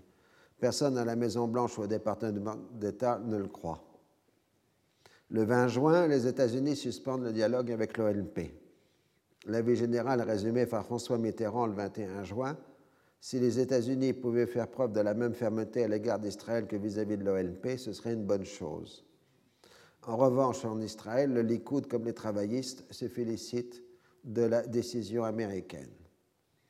L'actualité du mois de juillet 1990 est dominée par le plan d'urgence lancé par Sharon pour accueillir l'arrivée massive de juifs soviétiques. La répression de l'intifada se durcit, tandis que dans les milieux palestiniens, on évoque de plus en plus une militarisation de la lutte. Au Liban Sud, les combats reprennent entre Hamal et Hezbollah, et le Fatah se donne le luxe de s'interposer entre les combattants. C'est une nouvelle variante de la guerre civile libanaise. En Israël, Rabin tente de supplanter Pérez à la tête du Parti travailliste. Alors tout ça, c'était sans compter sur euh, Saddam Hussein. Au printemps 1990, Saddam Hussein a intensifié son temps militant envers Israël et les États-Unis alors que le prix du baril s'est effondré à 7 dollars le baril. Il accuse alors le Koweït et les Émirats arabes de produire au-delà des quotas autorisés par l'OPEP. Au mois de juillet, il devient de plus en plus agressif envers le Koweït, avec qui il existe depuis longtemps un contentieux sur les frontières. Il faut dire que les Britanniques avaient tracé les frontières du Koweït afin d'interdire à l'Irak un accès direct au Golfe les pays arabes s'activent pour proposer leur médiation. L'Égypte de Moubarak tranquillise les Américains. Il n'est pas question que l'Irak envahisse le Koweït. C'est pourtant ce qui se passe le 2 août 1990. Depuis l'année précédente, l'OLP s'est considérablement rapproché de l'Irak. Arafat a été considérablement impressionné par la puissance de l'armée irakienne et son organisation dépend beaucoup de l'aide financière irakienne, alors que les pays du Golfe, en particulier le Koweït, ont tendance à subventionner le Hamas. L'immobilisme de Shamir a rendu impossible toute solution politique, ce qu'a consacré la fin du dialogue d'Esfand entre l'OLP et les États-Unis. L'économie du monde arabe dépend étroitement des variations de la rente pétrolière, y compris dans les États non producteurs. Le contre-choc pétrolier a conduit à une diminution du niveau de vie moyen des populations et à une très forte impopularité des monarchies pétrolières. La chute du rideau de fer est loin d'avoir provoqué une euphorie. On y a vu la disparition de l'indispensable contrepoids à l'hégémonie américaine. l'immigration des Juifs soviétiques a été considérée comme une menace. En revanche, les politiques pragmatiques des régimes arabes ont paru conduire à un alignement sur les positions occidentales. Le défi irakien à la politique américaine, l'existence d'une puissante armée arabe apparemment capable de faire face à Israël et le défi aux monarchies pétrolières sont des facteurs essentiels de la popularité de Saddam Hussein, sauf en Égypte, où les mauvais, traitements infligés en Irak aux travailleurs immigrés égyptiens ont rendu son régime très impopulaire. À la fin juillet, Arafat a tenté une médiation de la dernière chance entre l'Irak et le Koweït. Il semble avoir été convaincu du sérieux des intentions de Saddam Hussein et a imploré les Koweïtiens de céder à toutes ses revendications économiques et territoriales. Ces interlocuteurs, qui ont reçu l'assurance de Moubarak qu'il n'y aurait pas d'invasion, ont fait la sourde oreille. Après tout, le chef de l'OLP est un allié notoire de l'Irak et non une personnalité neutre. À la nouvelle de l'invasion, Arafat est le premier surpris. Il ne s'attendait pas à ce que l'Irak s'empare de la totalité de l'Émirat et ne se contente pas des territoires contestés. Salah Khalaf, Abou Iyad, qui a toujours pris ses distances avec l'alignement sur l'Irak, se montre préoccupé du sort des 400 000 Palestiniens de l'Émirat, du danger de voir la question de Palestine être reléguée à l'arrière-plan et de la difficulté pour l'OLP de prendre position en cas de scission du monde arabe. En revanche, Arafat se voit en position de médiateur, trouvant une solution arabe à la crise et remettant au premier rang des préoccupations internationales la Palestine, une fois montré que le maintien du statu quo actuel est un facteur de déstabilisation. Autrement dit, au matin du 2 août 1990, selon la syntaxe géopolitique de la région, on se trouve devant deux possibilités concurrentes une arabisation ou une internationalisation de la crise. Arafat a choisi la première solution où il se retrouve avec l'autre ami de Saddam, Hussein, le roi Hussein de Jordanie. Le monarque hachémite avait cru aux assurances irakiennes qu'il n'y aurait pas de recours à la force pour résoudre la crise. Il doit tenir compte de la situation intérieure précaire de son royaume depuis les émeutes d'avril 1989, avec une immense popularité de Saddam Hussein. De plus, l'économie jordanienne dépend toujours plus de sa complémentarité avec l'Irak du fait de l'aménusement de l'aide saoudienne liée au contre-choc pétrolier. Les relations avec Israël se sont dégradées lors du gouvernement Shamir. L'immigration des Juifs soviétiques et la reprise par des ministres comme Sharon que la Jordanie est un État palestinien peut être considérée comme une menace pour la monarchie voire l'annonce d'un second exode palestinien. Le rapprochement militaire avec l'Irak attise la tension déjà existante. Arafat et le roi Hussein agissent simultanément pour dégager une solution arabe qui satisferait l'essentiel des revendications irakiennes contre l'évacuation de l'Émirat. Ils obtiennent de Moubarak le 3 août l'engagement d'un délai de grâce de deux jours aboutissant à la tenue d'un mini-sommet arabe, Jordanie, Égypte, Arabie saoudite, Yémen, Irak et Koweït, dans lequel Saddam Hussein s'engagerait à évacuer sa conquête. En contrepartie, Bagdad exigerait l'absence de condamnation de la part de la Ligue des États arabes. En fait, l'Égypte et l'Arabie saoudite n'ont accepté la perspective de l'arabisation que dans l'attente d'une meilleure solution pour leurs intérêts. Un Irak sorti victorieux de la crise relèguerait l'Égypte au rang de puissance régionale secondaire le royaume saoudien serait en danger permanent d'invasion irakienne sans protection occidentale crédible. Moubarak et le roi Fad n'accordent plus aucune crédibilité aux engagements de Saddam Hussein après le démenti par les faits de ses assurances précédentes. Enfin, la cause irakienne ne bénéficie d'aucun soutien populaire dans les deux pays, Égypte et Arabie saoudite. Assad les rejoint dans une commune hostilité à l'Irak. Encore faut-il obtenir l'internationalisation crédible de la crise. Loin d'avoir comploté de façon extraordinairement manipulatrice, les Américains ont été pris par surprise. L'essentiel de la diplomatie internationale a été consacré à gérer pacifiquement les conséquences de la chute du mur de Berlin, c'est-à-dire obtenir un règlement définitif de la question allemande. On a délaissé les question moyen-orientale et Becker a abandonné, faute de perspective, son initiative de relance du processus de paix. Certes, l'Irak a constitué dans les derniers mois un sujet de préoccupation croissant, mais on n'a pas cherché l'affrontement. On s'est contenté de mettre fin aux lignes de crédit fournies à l'Irak pour financer ses importations américaines, et ça des produits alimentaires, et on a pris position de neutralité sur la nature du contentieux entre l'Irak et le Koweït. L'affaire n'a été suivie qu'à un échelon secondaire au département d'État et au Conseil de sécurité nationale. L'Égypte et l'Arabie saoudite ont fourni des informations rassurantes durant la crise du mois de juillet et les militaires américains étaient hostiles à toute mesure de déploiement de forces dans la région du Golfe. Le consensus des experts, y compris ceux des services israéliens, est que Saddam Hussein ne fait qu'exercer un chantage à l'usage de la force et que ce serait irrationnel de sa part de redéfinir, de passer aux actes. Je me mettais dans le consensus des experts en 1990, j'ai sorti cette analyse brillante à ce moment-là. Donc, euh, les experts, c'est ceux qui ont le droit de se tromper publiquement.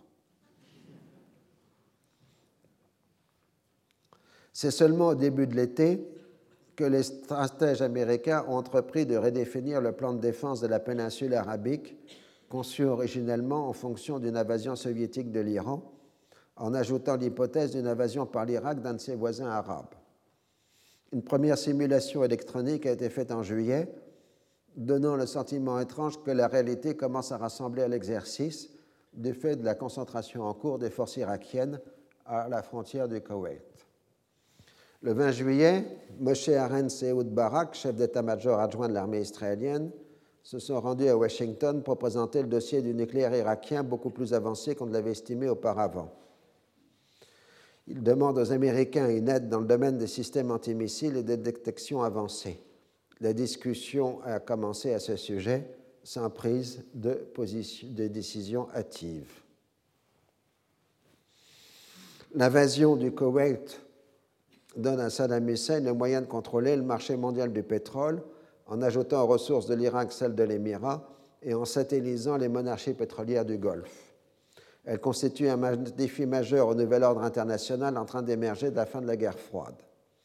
La décision immédiate de Bush et de Baker est de s'y opposer résolument en constituant une coalition internationale, en imposant des sanctions économiques et politiques et en n'écartant pas le recours ultime à la force armée. La première étape est de contenir l'Irak et de l'isoler. Tout dépend du facteur saoudien. Dès le 2 août, l'ambassadeur saoudien à Washington, le prince Bandar Ben Sultan, reçoit communication des informations fournies par les satellites d'observation américains sur la progression des troupes irakiennes vers la frontière saoudienne. Ce qui compte pour lui n'est pas le contenu de la communication, mais la réalité de la détermination américaine à s'opposer à Saddam Hussein. Le sort de son pays est en jeu, il se rappelle les atermoiements de Carter à le protéger et la futilité de l'action américaine au Liban sous Reagan. On lui fournit alors le plan de contenu de défense de la péninsule, qui comprend l'envoi de 220 000 soldats américains, plus la marine et l'aviation. Le même jour, le Conseil de sécurité vote la résolution 660 qui condamne l'invasion et exige le retrait immédiat et inconditionnel des forces irakiennes. Par un mouvement de balancier habituel, qu'on retrouvera en 2003, les services de renseignement qui n'ont pas prévu l'invasion du Koweït voient partout des signes précurseurs d'une attaque de l'Arabie saoudite, créant un sentiment d'urgence.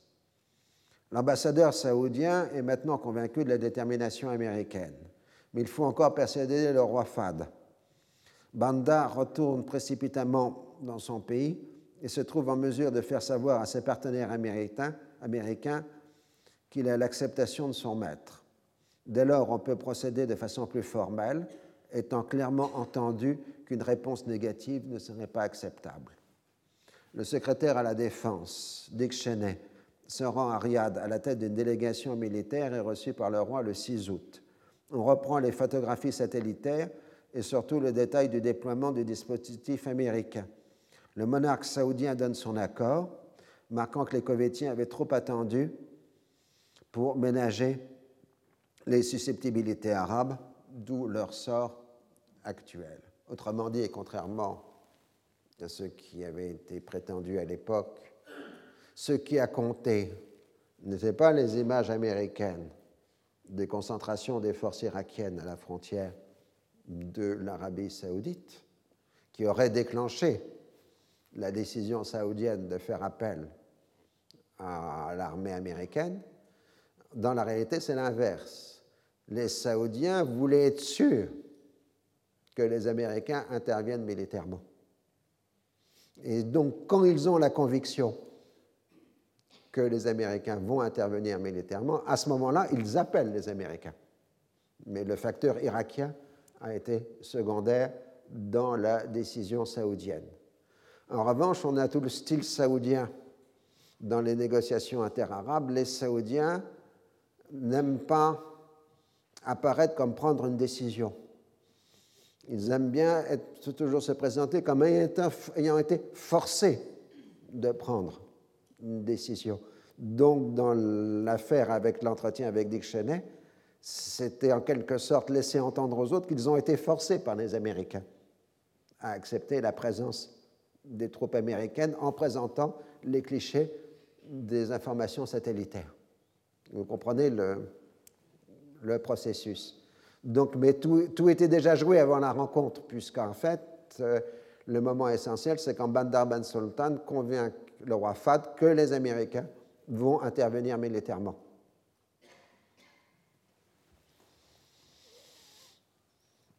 La rencontre de Bandar avec ses interlocuteurs américains a donc été le moment décisif. Les alliés arabes de l'Arabie saoudite peuvent maintenant agir. Dès le 3 août, l'Égypte obtient une condamnation de l'Irak au Conseil des ministres de la Ligue des États arabes. 14 pays soutiennent la résolution, tandis que 5 expriment des réserves. L'OLP, la Jordanie, le Yémen, la Mauritanie et le Soudan. La solution arabe prônée par Arafat et le roi Hussein a échoué. Elle avait fort peu de chances de réussir car le point fondamental est que Saddam Hussein était convaincu d'avoir les moyens militaires d'affronter les Américains. On ne le voit pas céder spontanément le 5 août devant un mini-sommet arabe. De surcroît, il n'est plus crédible et il aurait fallu un certain temps pour un désengagement même partiel. Pour l'Égypte et l'Arabie saoudite, la solution en arabe n'était qu'une position de repli lourde de menaces. L'option américaine était préférable. La résolution 661 du Conseil de sécurité de 6 août 1990 affirme le droit naturel de légitime défense individuelle ou collective face à l'attaque armée dirigée par l'Irak contre le Koweït, droit consacré par l'article 51 de la Charte et impose un embargo sur les exportations de l'Irak et du Koweït.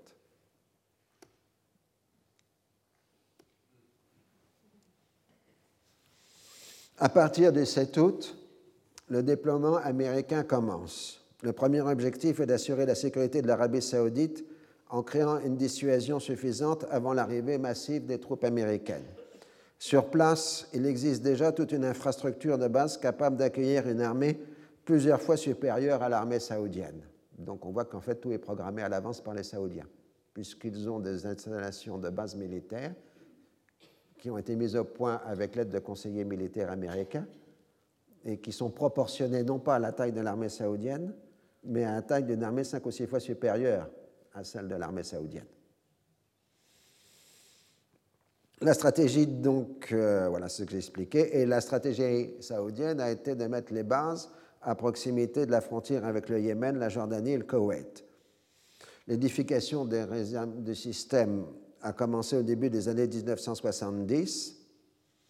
Autrement dit, le fait que l'Arabie saoudite fonctionne avec des matériels américains de façon extrêmement majoritaire, plus le réseau des bases militaires hors de proportion à la taille de l'armée saoudienne, correspond à une situation de ce qu'on appelle en jargon américain militaire un prépositionnement américain dans le royaume.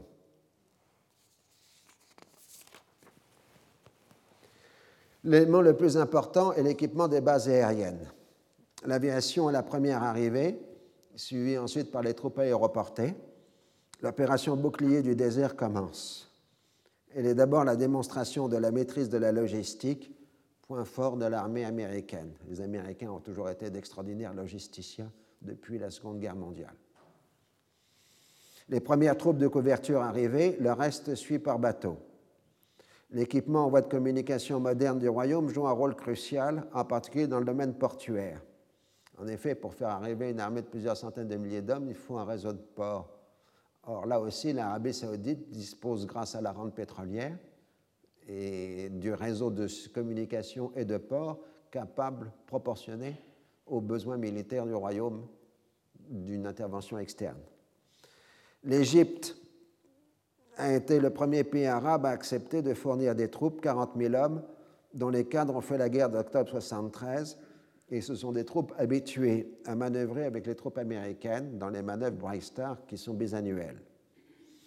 Le Maroc suit immédiatement, ainsi que les pays arabes du Golfe. La Syrie suit ensuite. Dès le début de la crise, Israël a mis la Jordanie en garde contre tout déploiement de forces irakiennes sur son territoire. L'État hébreu tente d'apparaître comme un atout stratégique pour les Américains. C'est ce qu'affirme David Levy le 3 août. Israël est plus que jamais un atout stratégique pour les États-Unis, car l'Irak ne menace pas seulement notre pays, mais aussi les États-Unis, car l'Irak menace aussi les États arabes modérés de la région, comme l'Arabie saoudite et le monde libre dans son ensemble. Face à la menace irakienne, on a recours à la dissuasion. Le chef d'état-major, le général Doshambron, marque que l'Irak devrait payer le prix fort. L'utilisation d'armes chimiques conduirait à une réponse non définie mais que tout le monde comprend comme étant nucléaire. On laisse aussi entendre que l'on pourrait procéder à des bombardements préventifs des installations non conventionnelles en Irak. Mais le but des États-Unis est de construire une vaste coalition arabe et internationale contre l'Irak et Israël reçoit la demande pressante de ne pas procéder à des opérations préventives qui ruineraient toute l'entreprise américaine. En échange, les Israéliens demandent une étroite coopération que Washington est récitant à accorder. Il n'est pas question de transmettre les informations photographiques sur le dispositif irakien afin de ne pas créer la tentation d'une action unilatérale. Les responsables israéliens se trouvent dans une situation difficile. Ils préparent une invasion de la Jordanie en cas d'entrée des troupes irakiennes dans ce pays, mais les Jordaniens mettent sur le pied de guerre leurs propres troupes dans l'éventualité d'une attaque israélienne il y a le risque d'une situation au bord du gouffre qui pourrait aboutir à un conflit armé. L'autre crainte est une attaque chimique irakienne. L'aviation israélienne a les moyens d'intercepter une attaque aérienne, ce qui limite le danger à l'utilisation de missiles à longue portée, et on ignore si l'Irak a la capacité de placer des têtes chimiques sur ses projectiles. En outre, on dispose de puissants moyens de dissuasion que tout le monde comprend comme étant nucléaires, il n'en reste pas moins que la population est effrayée par la possibilité d'usage de gaz de combat. La décision est prise de distribuer des masques de protection au cas où la situation deviendrait inquiétante.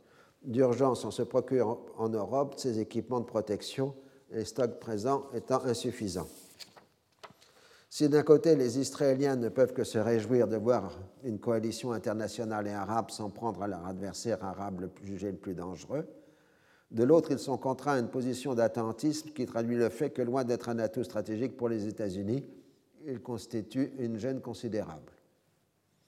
Alors que l'Irak annonce le 8 août une fusion totale et irréversible avec le Koweït, déclarée nulle et non avenue par la résolution 662 du Conseil de sécurité, ses adversaires arabes appellent à une convocation immédiate d'un sommet arabe. Un sommet arabe, le 10 août, condamne l'invasion et soutient par 12 pays contre sur 21 les mesures prises par l'Arabie saoudite et les autres États du Golfe pour assurer leur propre défense conformément aux dispositions de l'article 2 du pacte de défense commune, à l'article 51 de la Charte des Nations Unies et à la résolution 661. C'est-à-dire, sans le dire, la Ligue arabe approuve majoritairement le bouclier du désert. C'est un peu la réplique à l'appel au soulèvement des masses arabes et musulmanes lancé par Saddam Hussein le 10 août. Je cite Ô Arabes, ô musulmans et croyants du monde entier, le jour est venu de vous soulever et de défendre la Mecque capturée par les avant-gardes américaines et sionistes. Soulevez-vous contre l'oppression, la corruption, la traîtrise et les coups de poignard dans le dos. Fin de citation. L'ONP et la Jordanie se trouvent dans une situation particulièrement embarrassante.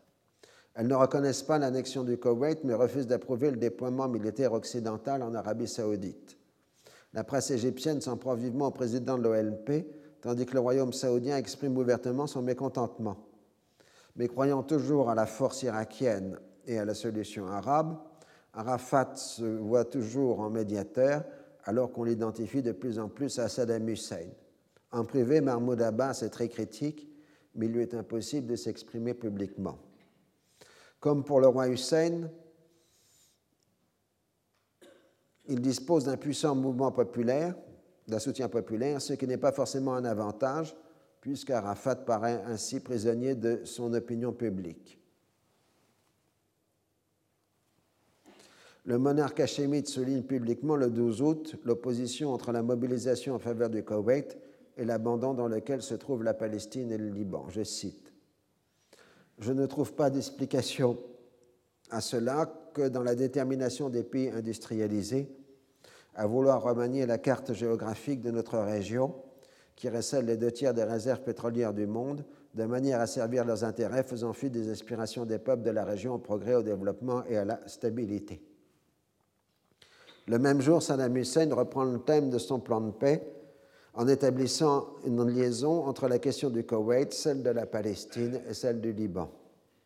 Je cite Tenant compte du fait que nombreux seront ceux qui pâtiront d'une guerre aux conséquences catastrophiques et soucieux de rétablir la vérité devant l'opinion publique mondiale et occidentale en particulier, de dévoiler l'imposture américaine qui veut faire croire que les États-Unis appuient la cause et les droits des peuples, pour montrer que ce pays ne cherche qu'à préserver la paix et les intérêts de l'Occident, je propose que toutes les questions d'occupation présumées telles dans la région soient abordées selon les mêmes bases et principes qui seront élaborés par le Conseil de sécurité, à savoir 1.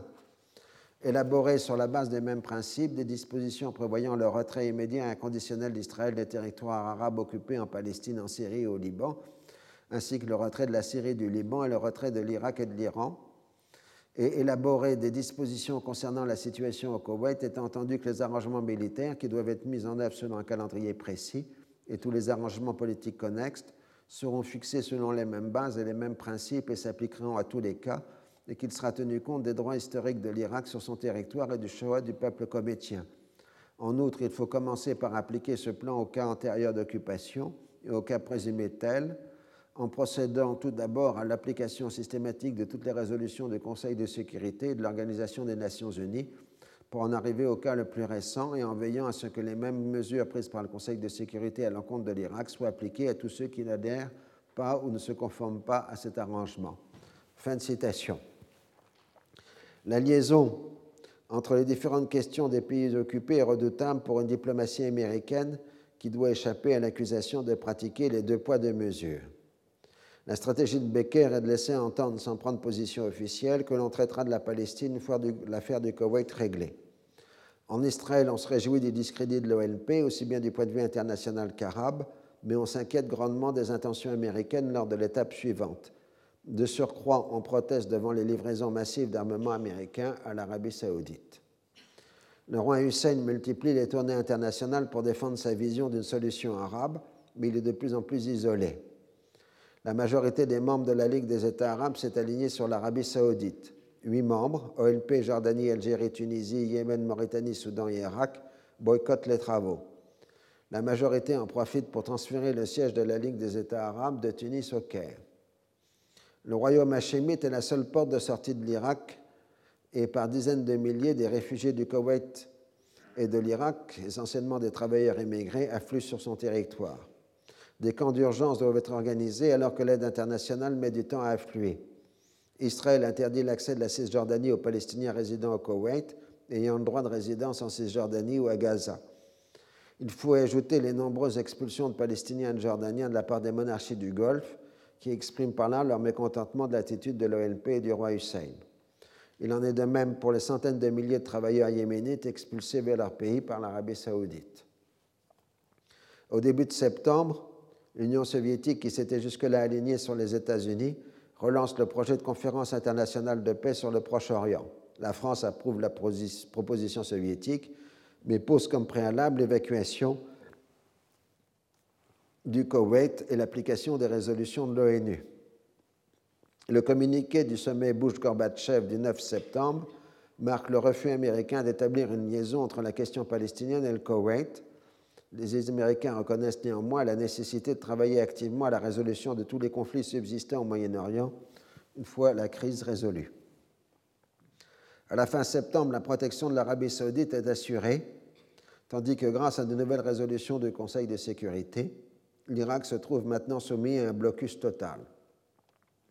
La coalition internationale regroupe les troupes américaines, britanniques et françaises, ainsi que les divers contingents arabes et des détachements symboliques d'un certain nombre de pays.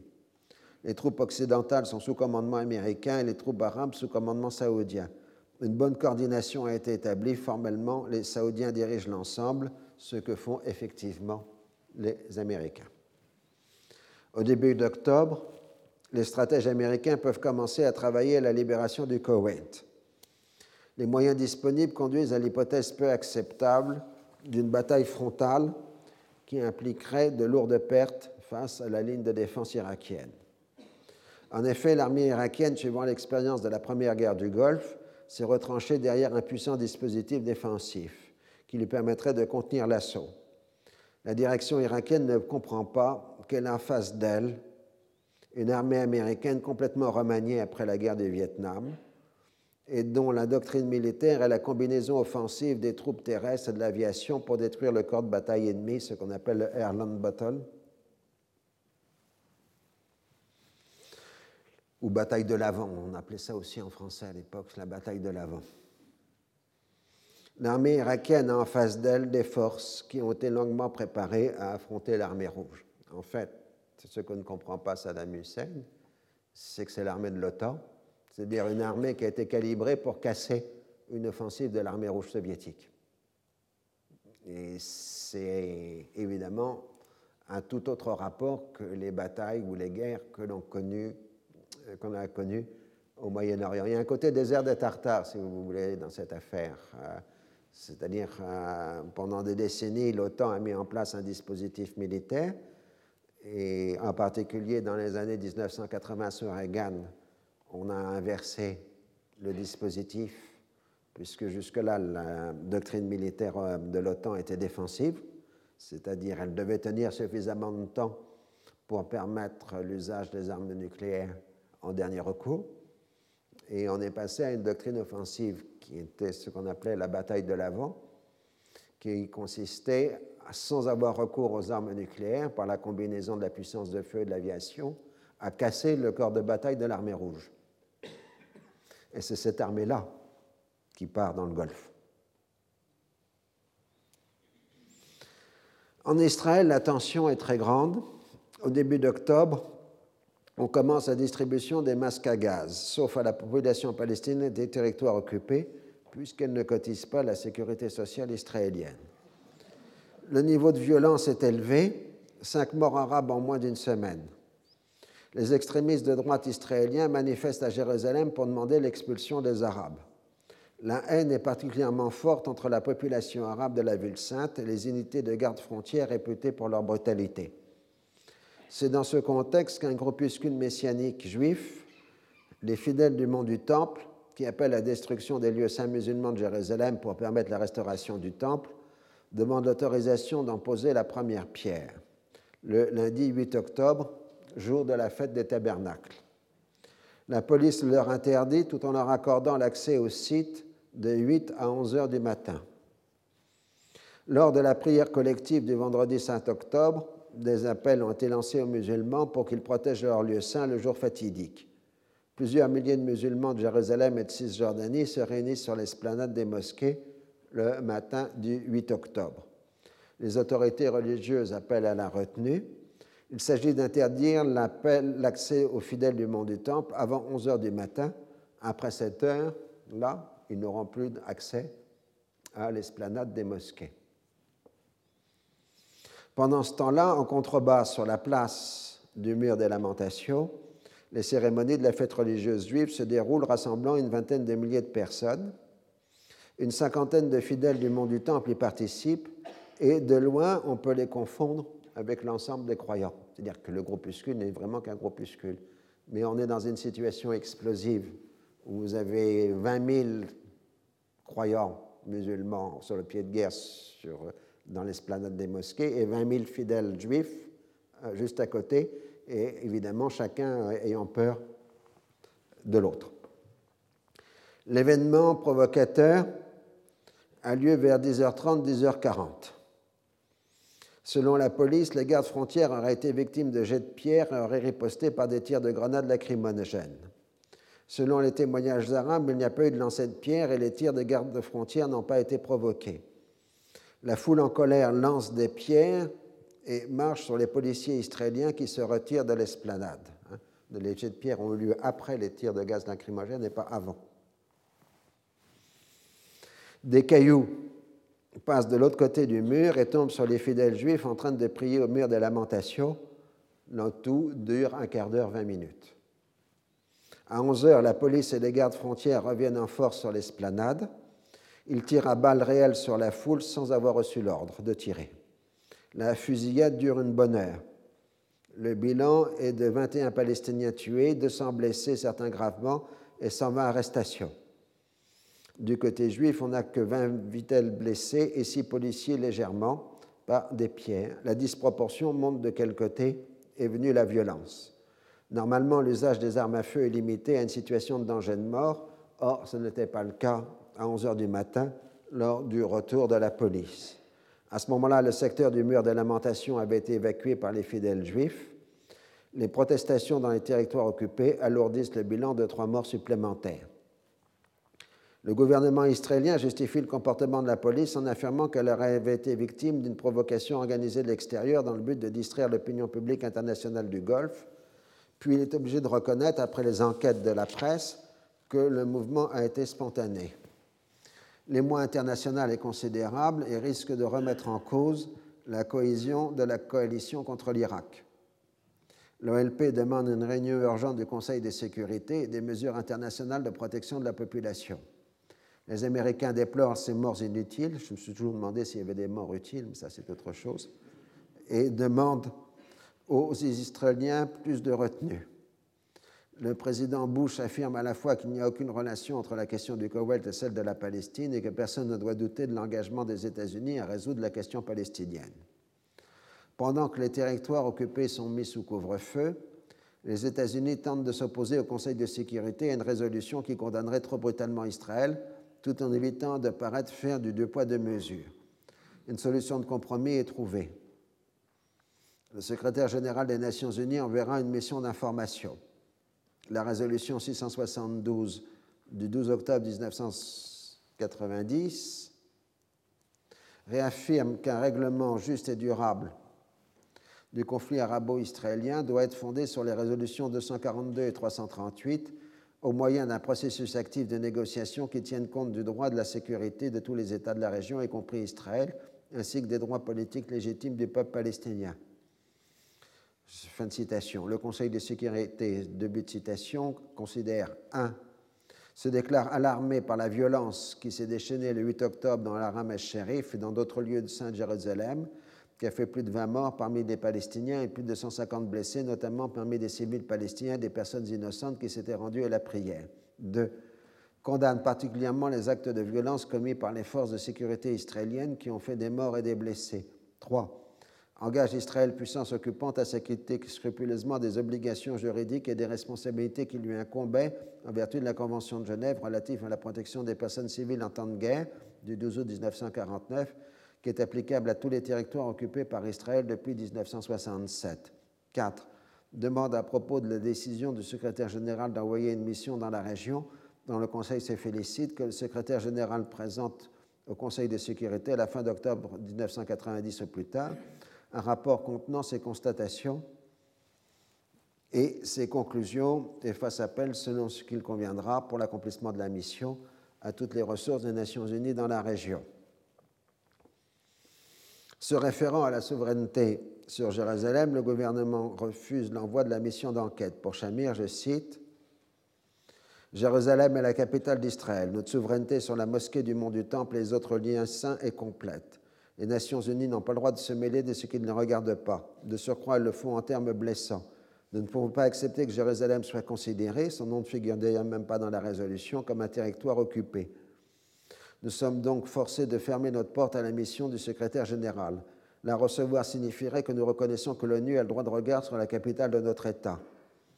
Les États-Unis se trompent, c'est pas à nous de payer le prix de la coalition américano-arabe. S'ils se livrent à des calculs politiques, c'est leur affaire, mais pas sur notre dos.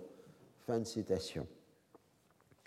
Le refus israélien entraîne de nouvelles réunions du Conseil de sécurité qui aboutissent le 24 octobre à la résolution 673 qui déplore le refus du gouvernement israélien de recevoir la mission du secrétaire général et incite pour ce qui conforme scrupuleusement à la résolution 672. Cette vaine résolution montre que la faiblesse de la coalition réside dans la question palestinienne et dans l'impossibilité, faute de sanctions, à faire respecter par Israël les résolutions du Conseil de sécurité à un moment où on utilise la force pour imposer celles concernant l'Irak.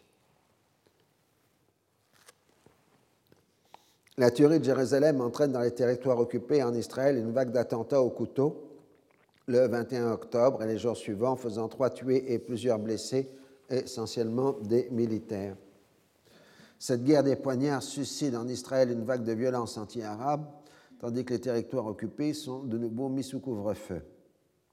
Surtout, les travailleurs des territoires occupés se trouvent interdits de se rendre en Israël. Cette violence est le résultat paradoxal du succès de la répression israélienne. Le soulèvement est épuisé, un semblant de vie normale a été rétabli et les activistes éliminés soit par des arrestations, soit par assassinat.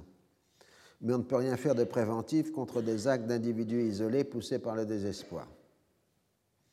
Au Liban, le 21 septembre 1990, le Parlement libanais a approuvé dans les formes juridiques nécessaires la réforme constitutionnelle prévue à Taïf. Le général Aoun considère que la Chambre n'a plus d'existence légale et donc que ce vote est nul et non avenu. La Syrie se déclare prête à aider la légalité à s'imposer. Après de ultimes et vaines tentatives de médiation, l'armée syrienne, sous protection de l'aviation, prend d'assaut le palais présidentiel de Barabda. Le général Aoun se réfugie dans l'ambassade de France. Les combats s'accompagnent de massacres, d'assassinats et de disparitions. La chute du général Aoun clôt la guerre civile libanaise commencée en avril 1975 et permet de faire débuter la Seconde République libanaise fondée sur les accords de Taïf et la tutelle syrienne. L'usage de l'aviation ligne rouge définie par Israël, marque bien que l'attaque s'est faite avec au moins l'acceptation résignée des Occidentaux. Selon la version israélienne, la non-intervention est due au fait qu'Israël ne pouvait pas se permettre une guerre contre la Syrie au profit du général Aoun. Pour le moins, Assad a parfaitement calculé. Le général Aoun paye ainsi son alliance avec l'Irak et la Syrie reçoit sa récompense pour sa participation à la coalition le pouvoir doit maintenant se lancer dans la difficile mission de réunifier le pays, désarmer les milices et reconstruire l'État. Les premiers signes du retour de la légalité sont la levée des barrages des milices et le retour des forces légales dans des secteurs où on ne les avait pas vus depuis des années. L'armée libanaise se déploie ainsi ostensiblement dans la banlieue sud. Un cessez-le-feu est conclu entre un Mal et un Hezbollah, menant fin à une guerre dans la guerre. Le 2 novembre, le secrétaire général de l'ONU rend son rapport dans lequel il préconise de réunir les 164 pays signataires de la Convention de Genève en vue d'assurer la protection des Palestiniens dans les territoires occupés et d'étendre le mandat des organisations spécialisées de l'ONU travaillant dans les territoires. Le 4 novembre, la proposition est rejetée par le gouvernement israélien. Ce sont des territoires disputés qui se situent en dehors de la juridiction de la Convention de Genève car elles n'appartiennent à aucun État souverain. Le 5 novembre, le rabbin Kahan, dirigeant le mouvement d'extrême droite Cash en Israël, est assassiné à New York par un Américain d'origine égyptienne. Le lendemain, deux Palestiniens sont assassinés dans la région de Naplouse. Les autorités israéliennes reconnaissent l'existence d'une situation explosive et multiplient les mesures de sécurité. Durant toute la période, les relations entre le gouvernement israélien et l'administration Bush sont particulièrement froides. La volonté de Washington est de ne pas s'associer publiquement avec Israël pour assurer la cohésion de la coalition.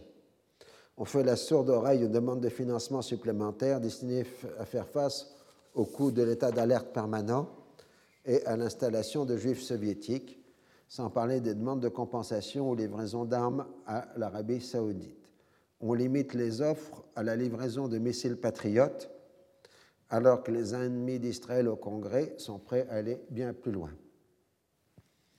Le Patriot est l'abréviation de Phase Array Tracking to Intercept of Target, mais en fait, l'acronyme est recherché évidemment le mot patriote, donc euh, les composants du terme sont secondaires. Enfin, ça signifie en bon français poursuite à antenne active pour l'interception de cibles. C'est le successeur du Hawk des années 60. Si vous vous rappelez, on avait parlé des missiles Hawk il y a quelques années. Il a d'abord été conçu comme un missile sol-air contre les avions, mais est en phase de modification afin d'intercepter des missiles balistiques. Une contre-attaque israélienne à une attaque balistique irakienne présupposerait de passer par l'espace aérien d'un membre arabe de la coalition qui ne pourrait pas ne pas répondre. Le cas le plus probable serait alors la destruction de l'aviation jordanienne par Israël. De ce fait, les États-Unis refusent toute coordination aérienne avec Israël, ce qui, en situation de guerre, rendrait inévitable une collision des deux aviations. Autrement dit, pour être plus clair, euh, les Américains refusent de livrer les codes de transponding des transpondeurs américains dans la région, qui fait que donc les avions israéliens seraient identifiés par l'aviation américaine en voie de concentration dans le Golfe comme des avions ennemis.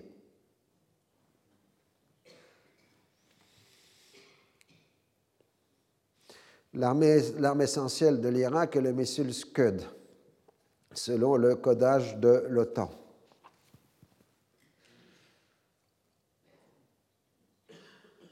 Voilà un Scud.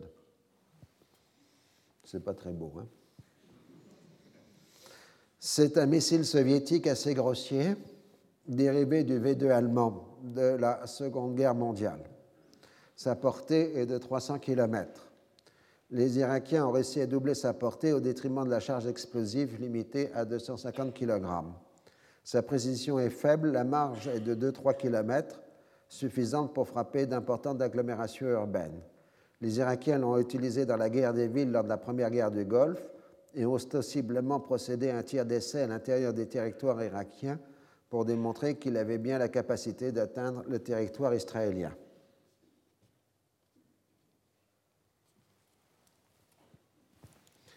Les stratèges américains considèrent que le plan d'enveloppement de l'armée irakienne pour l'encercler et la détruire, plutôt que de procéder à un choc frontal, implique un doublement des forces américaines engagées. Le pouvoir accepte l'envoi de 200 000 des troupes stationnées en Europe et 200 000 hommes des troupes stationnées en Europe et aux États-Unis.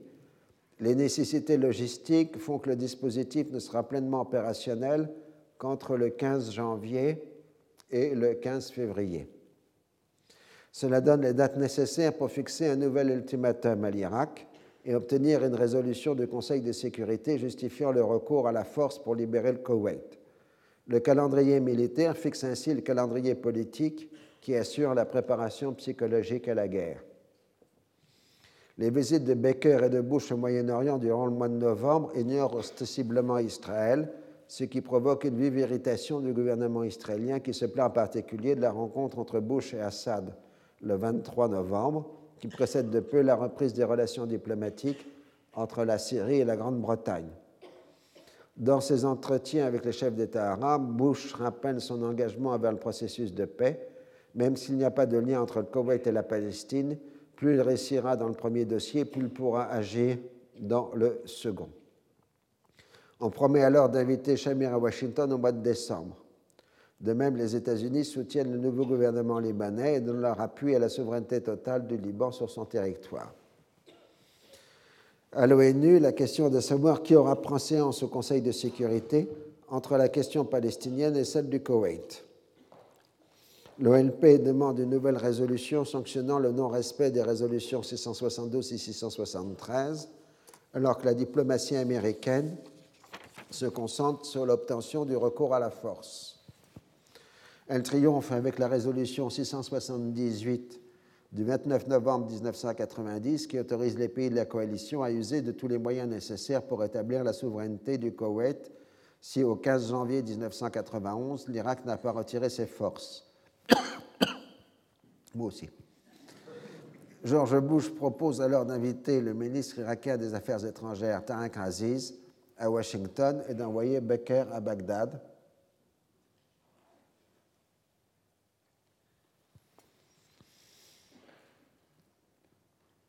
Il s'agit de montrer que l'on a fait tout pour éviter la guerre tout en refusant toute concession aux dépens du Koweït. L'Irak accepte à condition d'élargir la discussion à tous les problèmes du Proche-Orient. Il s'ensuit plusieurs semaines de dialogue de sourds avant qu'on se mette d'accord pour une réunion à Genève le 9 janvier. Les Israéliens et les alliés arabes des États-Unis s'inquiètent du risque de concession à l'Irak. Bush rassure ses interlocuteurs. Il n'y aura rien qui puisse aller dans le sens de sauver la face à Saddam Hussein. La tension demeure forte dans les territoires occupés en dépit de l'assouplissement des mesures de coercition. Des tentatives d'infiltration armée à partir de la Jordanie font un mort dans l'armée israélienne le 12 novembre et reposent le risque de confrontation israélo-jordanienne. Les autorités israéliennes s'inquiètent des résultats de la démocratisation dans le royaume hachémite qui voit le rapprochement des islamistes et des Palestiniens dans une commune hostilité à Israël et un soutien à Saddam Hussein. On adopte le discours de la lutte contre les croisés, les Occidentaux et les sionistes. Les frères musulmans obtiennent la présidence de la Chambre des députés. Si la position diplomatique du roi est affaiblie dans les relations interarabes internationales, il est en accord avec son peuple, ce qui lui permet d'assurer la survie de la monarchie dans ces temps difficiles. La constitution du Grand Beyrouth débarrassée des milices, la fin du conflit Hamal-Hezbollah et la volonté des mouvements palestiniens de marquer leur place dans le nouveau Liban se traduisent par un retour des forces anti-israéliennes au sud. Un officier israélien est tué le 20 novembre, tandis que l'armée israélienne et la LS reprennent le ratissage.